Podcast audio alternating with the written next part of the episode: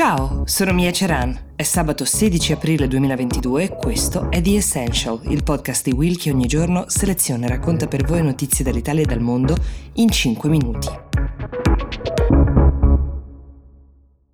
Cominciamo questa puntata del sabato con la domanda che ci pone Nicole Zanardo, che ci scrive chiedendoci che cosa sia il social score cinese o sistema di credito sociale. Allora, non è ancora completamente implementato, sono dieci anni che il governo cinese ci si lavora, ma mh, mm, si è a buon punto. Il social score nasce da un'idea appunto del governo per attribuire ad ogni cittadino e anche a ogni impresa un punteggio che può crescere o diminuire in base a quanto il soggetto sia virtuoso, una sorta di pagella perpetua, così potremmo definirla, che classifica il cittadino agli occhi del governo ma anche del resto della società. I dati raccolti riguardano pagamento delle bollette e delle fatture, eventuali debiti contratti, cause in corso ma anche preferenze sui consumi, cosa si compra online, cosa si scrive su WeChat, la propria geolocalizzazione, tutti questi dati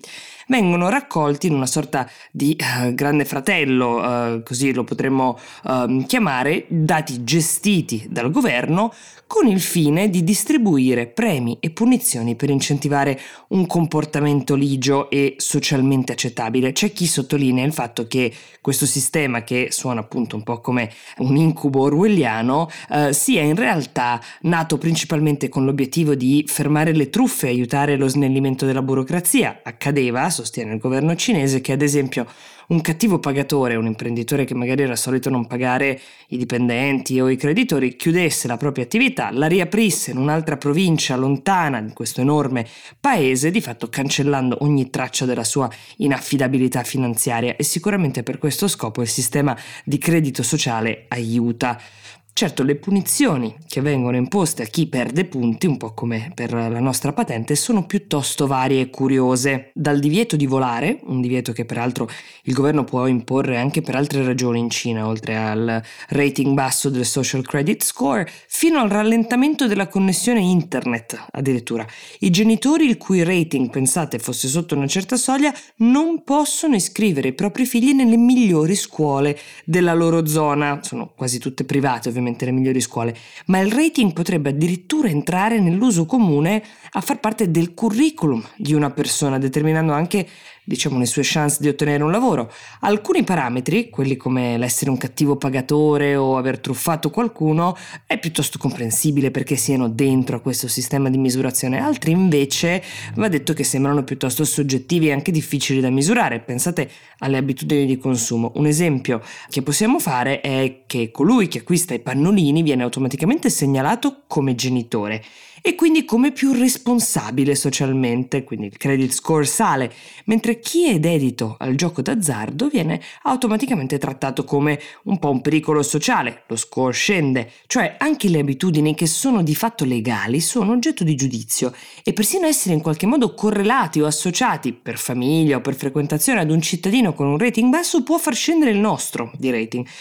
Non ci sono solo punizioni associate, ma anche premi e vantaggi, come fosse un credito di fedeltà, facilitazione di viaggi e spostamenti, accesso facilitato per affitti e noleggi, ma anche accesso più facile al credito e quest'ultima cosa è assolutamente comprensibile. Finora circa 10 milioni di cittadini o di imprese sono finite in questa blacklist che viene stilata per uh, il raggiungimento di un punteggio troppo basso, con penali e punizioni di vario genere a seconda della natura dei comportamenti. Esiste certo anche invece una whitelist di compagnie, società individui virtuosi foriera anche di buona pubblicità ovviamente per alcune attività che risultano virtuose, ma di certo il tema più spinoso è quello che riguarda intanto la gestione di questi enormi uh, quantitativi di dati e l'altra è la poca trasparenza di come viene determinato questo score, uno strumento molto potente in mano a pochissimi.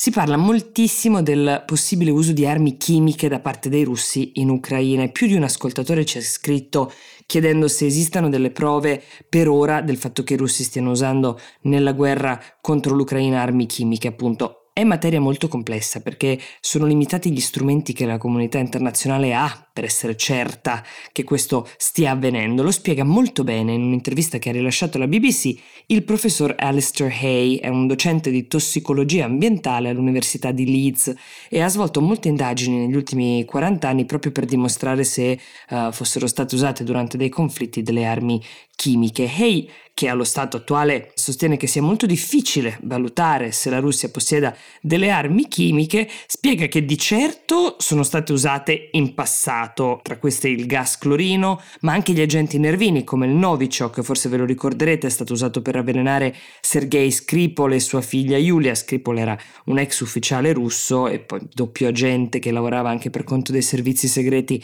britannici, ma allo stato attuale non ci sono prove che la Russia abbia stock di queste armi chimiche